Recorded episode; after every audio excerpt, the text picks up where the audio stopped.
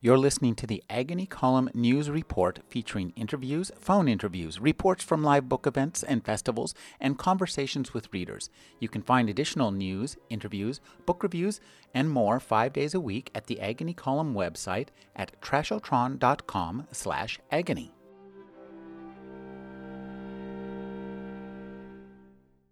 Advice for Wives, circa 1896. The indiscriminate reading of novels is one of the most injurious habits to which a married woman can be subject. Besides the false views of human nature it will impart, it produces an indifference to the performance of domestic duties and contempt for ordinary realities. It's true that I am feeble minded at the grocery store. I write lists that I forget, buy things we don't need or already have, Later, my husband will say, Did you get toilet paper? Did you get ketchup? Did you get garlic? And I will say, No, no, I forgot. Sorry. Here's some butterscotch pudding and some toothpicks and some whiskey sour mix. But for now, my daughter and I stand shivering in front of the meat case. I'm cold, she says. Why can't we go? Why do we have to stand here? There is some kind of meat I am supposed to buy. A kind of meat to go in a meat recipe. We can go soon, I say. Just wait. Let me think for a minute. You're not letting me think. So lately, I've been having this recurring dream. In it, my husband breaks up with me at a party, saying, I'll tell you later. Don't pester me. But when I tell him this, he grows peevish. We're married, remember? Nobody's breaking up with anybody. I love autumn, she says. Look at the beautiful autumn leaves. It feels like autumn today. Is autumn your favorite time of year? She stops walking and tugs on my sleeve. Mommy, you are not noticing. I'm using a new word. I say autumn now instead of fall. I run into an acquaintance on the street, someone I haven't seen in years. When I knew him, we were both young. He edited a literary magazine, and I sometimes wrote for him. He had a motorcycle, but married early, both of which impressed me. He is still very handsome. As we talk, I discover he has a child now, too. I think I must have missed your second book, he says. No, I say. There isn't one.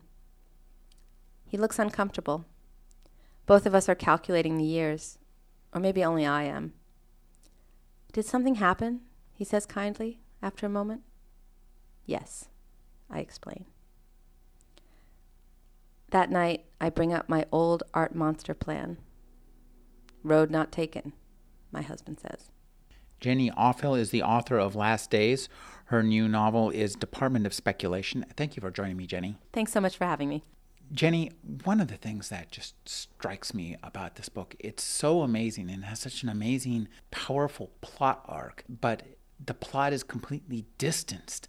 Talk about creating this kind of intense tension, but by discarding all the normal tools for doing so. well, I've never been much of a plot driven writer. And um, I remember when I was writing my first novel, Last Things, I came to a point in the book where I just wrote many interesting things happen here, and that was the stand-in for the plot. And with this one, um, it took me a while to figure out if I could do a plot that wasn't linear or uh, kind of traditional.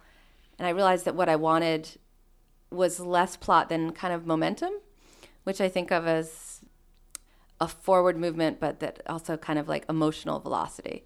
So I kept writing until I felt like the different fragments, the way that they played off each other, created that kind of like emotional speed.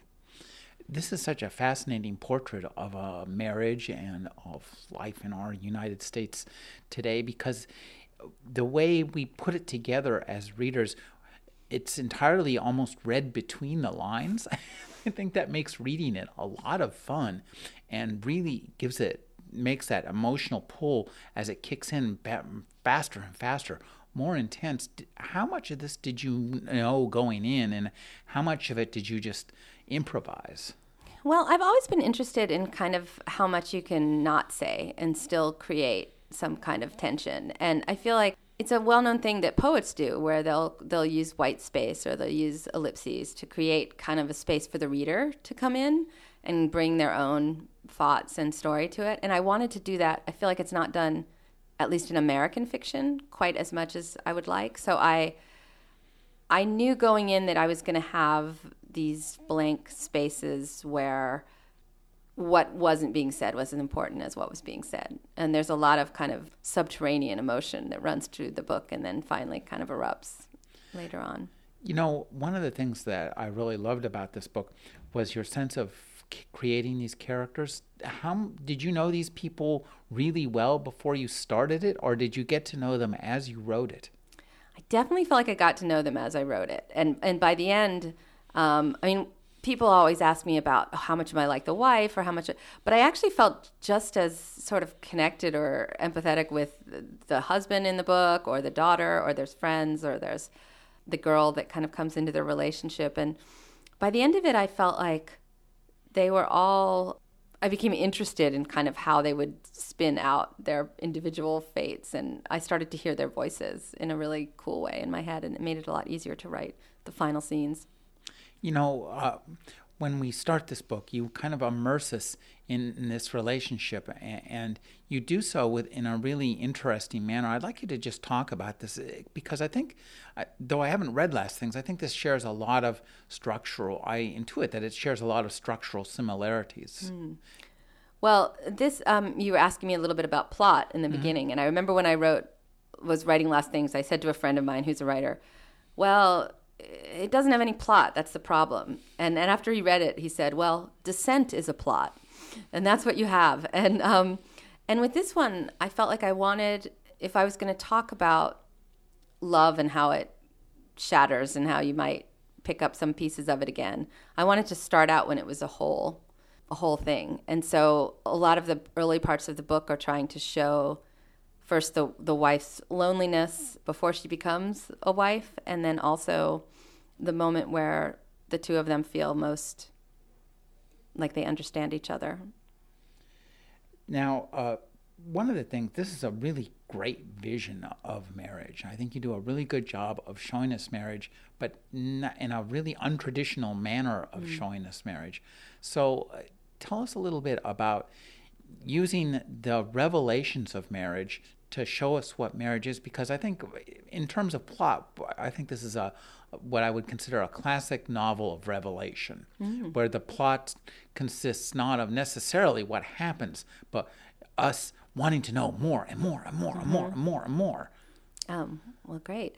I um I feel like you know my dirty little secret here is that I don't really like books about marriage usually or or books about relationships or the sort of I often am not drawn to that. I'm sort of drawn to books about some moody young man like wandering through a landscape, like wondering about if he can ever write his book or paint his picture or any of those kind of things. And and yet I felt like that sense of alienation and that sense of kind of loneliness was something that I think most people feel in marriage at the same time that they feel perhaps closer to another person they've ever felt than to anyone in their life. And I wanted to kind of catch that that movement back and forth that you can feel so so incredibly entwined in someone else's life and also like where did the rest of me go one of the things i think the the that is really interesting to us as we read this book is the change of the, the person and the voice in the book. And because that's just a really key and fraught moment. And as a writer, did you know when that moment was going to come, or did you uh, did that just happen in the prose itself? Well, it took me a long time to find the form for this book, and for a while, I was I was writing all these different sections of it on note cards, and I kept writing some parts of it in different points of view. And I was thinking, why did you just write that in second person? Why is that in third person? Why have you why are you coming in and out? And at first I thought it was a mistake. But I'm kind of with uh, I think James Joyce said that um, like mistakes are the portals to discovery. And I'm a believer in that because at a certain point I realized, oh, my writing brain is smarter than my analytical brain and and I've I've calibrated the closeness of these characters to the authorial closeness. So when the woman who tells the story is closer to the person she's talking about, she speaks in an adre- a direct address. She'll say you. And then when they kind of go into roles, she'll say my husband and she's the wife. And then later when it all falls apart, she kind of spins off and it becomes a much more distant, like eagle-ish height that she observes everything. And then it comes back out again. You know, one of the things I love too is this book is a portrait of trauma. I think it's one of the absolute best portraits of trauma I've ever read because it gives the really the the feel and the experience of trauma uh, in language and this is a case where less definitely is more. Well, I think it's hard to write about about trauma as you say because it's it's tricky not to be melodramatic. It's tricky not to feel like it's territory we've covered before. And yet I think that there's this like heightened um, emotion and almost like clarity of perception that most of us have experienced at different points. And I wanted um, to show that as things got more and more difficult for the narrator, she also felt more and more awake. And that's the kind of interesting thing about those times. I mean, uh, Roethke said, in a dark time, the eye begins to see. And I, I always think that's a good starting point for, for fiction and poetry. Well, you know, you, you do a lot of, find a lot of great quotes and clips and kind of uh, cut and pasted quotations in here. I'd like you to talk about orchestrating those parts mm-hmm. with the parts that are more personal narrative to make mm-hmm. sure that that it seems feels as balanced and as right as it does. Did you find yourself like putting things in and pulling things out? I did. I did. I was um the the parts that are more of the straight story that are the the story of of the family and especially of the narrator. Those pieces I wrote and I would just kind of I was not sure where they went and then I had a I don't have extra chapters to this book, but I have so many extra quotes. And I was always just joking with my friend that I have all this B list like evolutionary biology trivia and and um, things like that. But one of the things that I that I found when I was doing it is that um, I felt very nervous about whether you know if you're quoting someone like Rilke um, or John Berryman, it's very hard to put your own prose next to it. So in a way, it helped me raise my game, and it also helped me. Um, I'm I'm influenced by people like David Markson, and yet in his books, there's very little. I think I saw something about his note cards, and it said that for every it was like three fourths quotes, one fourth like story of the characters, and I kind of reversed the ratio um, to see what that would be like. I have to ask um, one of the more harrowing aspects of this book is the, the experience they have with lice and, bed bugs. and, and I, so did you have that kind of experience or well in you know in new york there was this period where as far as i know everyone started to feel like they had bed bugs and part of it is a little bit crazy and psychological like you feel like you have things crawling all over you and we had someone come to our house and we had we had the dog, and one person told us we had bed bugs, and then we paid money to get rid of supposed things. You've never even seen them. And then we had another person come and say maybe you never had them at all. And I think that I became kind of fascinated by hearing bedbug stories in New York. And the funny thing was, in this one neighborhood that was adjacent to ours, which was kind of a wealthy neighborhood, everybody was worried they'd have bed bugs, and then it just turned out they had lice, which was almost as traumatic for people because they had never had anything disrupt their locus of control. So, um, so yeah, that was kind of the the beginning of it. Also, in New York at the time, you couldn't walk down the street without seeing a mattress and a bunch of uh, a bunch of things on the on the ground. This book has a lot of different visions of cheating on your spouse, and we see it kind of glintingly from the side when the main character is not trying trying not to see it, almost seeing it, mm-hmm. really seeing it. We see it in uh, with Carl Sagan, and you do a great job of tying the Carl Sagan story into the golden record story into the language. And, and I think there's a lot of really nice echoing and mirrors. And this is a, like a, a Phil Spector production. Cool. Well, I never sort of know that I'm I'm I'm not very schematic in the way I write, so the echoes kind of come later. It's a little bit more like you you can tell that there needs to be a certain tone somewhere and then you put it in and then later you figure out where it came from. But the Carl Sagan thing was just interesting to me because I think I heard the story of their love story and it was like presented on some station for Valentine's Day as like this amazing story. And then later I just came across the fact that he'd been married at the time that he met her. And it just seemed amazing to me that that story was was still a story like I saw someone saying like it was a difficult relationship in the beginning. He was married, for example, and had a 6-year-old child. But never mind. There was something like that. And I just thought, "Oh, I'm interested in that never mind." You know, I'm interested in the, that space in the narrative. Well, I, it's one of the things that it does is it gives us again this uh, a vision of this kind of intense anger that slowly develops. And, and there's a couple of great uh, parts where you know some she's thinking about burning down the house. Mm-hmm, and i think mm-hmm. that, that that those kind of emotions are well handled. Because you talk about just creating the emotional plot for this book? Did mm-hmm. you like have colors or a graph or something? I like that idea. No, I didn't, but I, I, I wish I had. That would be really cool to have that up on the up on the wall. Um, no, but I think um, so. I've always been really interested in, I guess, what so-called experimental fiction. Um, I don't think anybody really likes that title, but I was interested in what it would be like to bring more of what's thought of as like a traditional domestic concerns to that. But I thought to myself, I want I really like experimental structure and form, but I also want a deep emotional charge to what I read. And some books, you know, do that amazingly. I think the one that most people may have actually read is like Jesus' Son by Denis Johnson does that really well. It brings like both the emotion and the formal invention.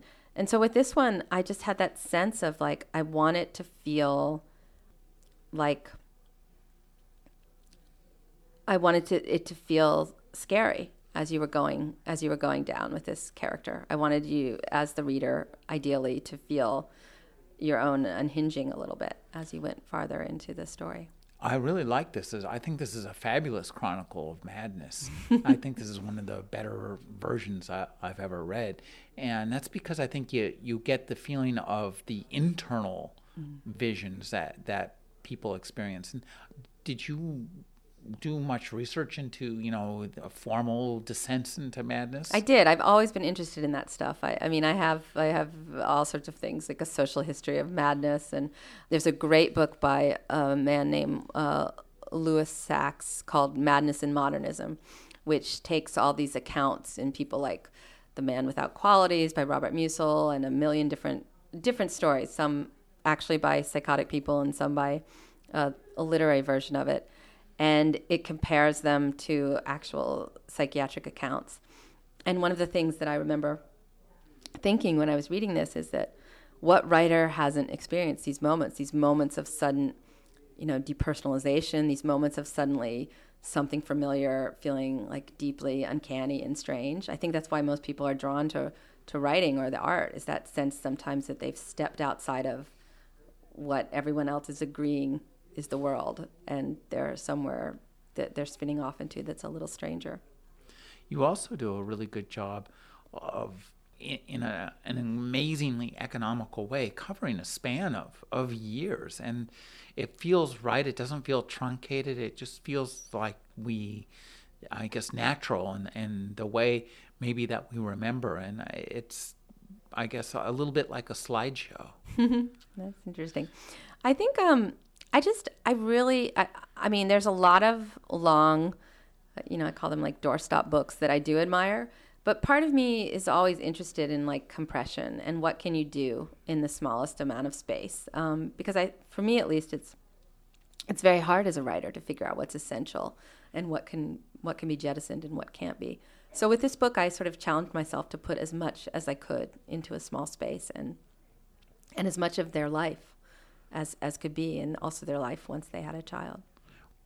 this book feels really epic. It, mm-hmm. it covers this huge range from you know a, a whole life.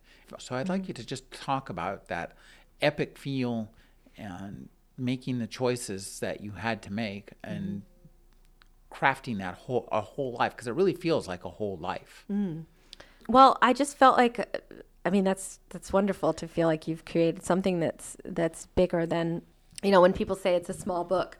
That's of course true technically, but to me, I did I did feel like I was trying to put um, kind of a philosophical range into it, and I think one of the things that helped me make it feel like a little bit bigger than just a a story about one one couple's life was that I I, I think that there's a lot of of parts of life that are you know delillo has this phrase he calls it dense anatomies of feeling. And i think that these moments that we all have where the that there's it's a mixed state it's so complicated and it's like really fertile ground for fiction because there's something there that it cannot be reduced down to this is a story about this or this is a story about that. It's it's meant to uh, kind of spin you out into something more capacious and and um, really more more surprising. This is a great book about aging, and I love your line. The truth about getting older is that there are fewer and fewer things to make fun of until finally there is nothing that you are sure you will never be. And I think that is uh, uh, an amazingly frightening and true insight. Well, all of us over thirty, I think, know the know the truth of that one a little bit. But I remember being in a movie theater once, and there was a woman in front of me. I must have been twenty five or something, and she opened up her purse, and she had all of these little Ziploc bags with little various things in them. And I thought to myself, oh my God, she keeps making that rustling noise. And here she is with her like pocket. And I just, I felt all sorts of, you know, irritated things about her and, and about frumpy middle aged women. And then I remember very distinctly 10 years later being in a movie theater, going to get something out of my bag and looking down and seeing the like Ziploc bags and realizing that it was it was like almost like a direct line.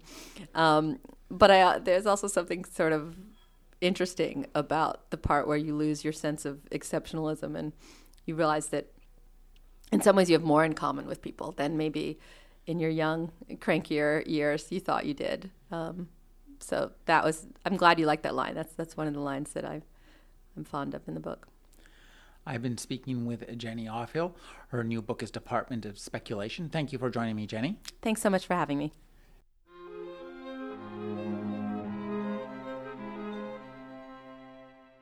You're listening to the Agony Column News Report featuring interviews, phone interviews, reports from live book events and festivals, and conversations with readers. You can find additional news, interviews, book reviews, and more five days a week at the Agony Column website at trashotron.com slash agony.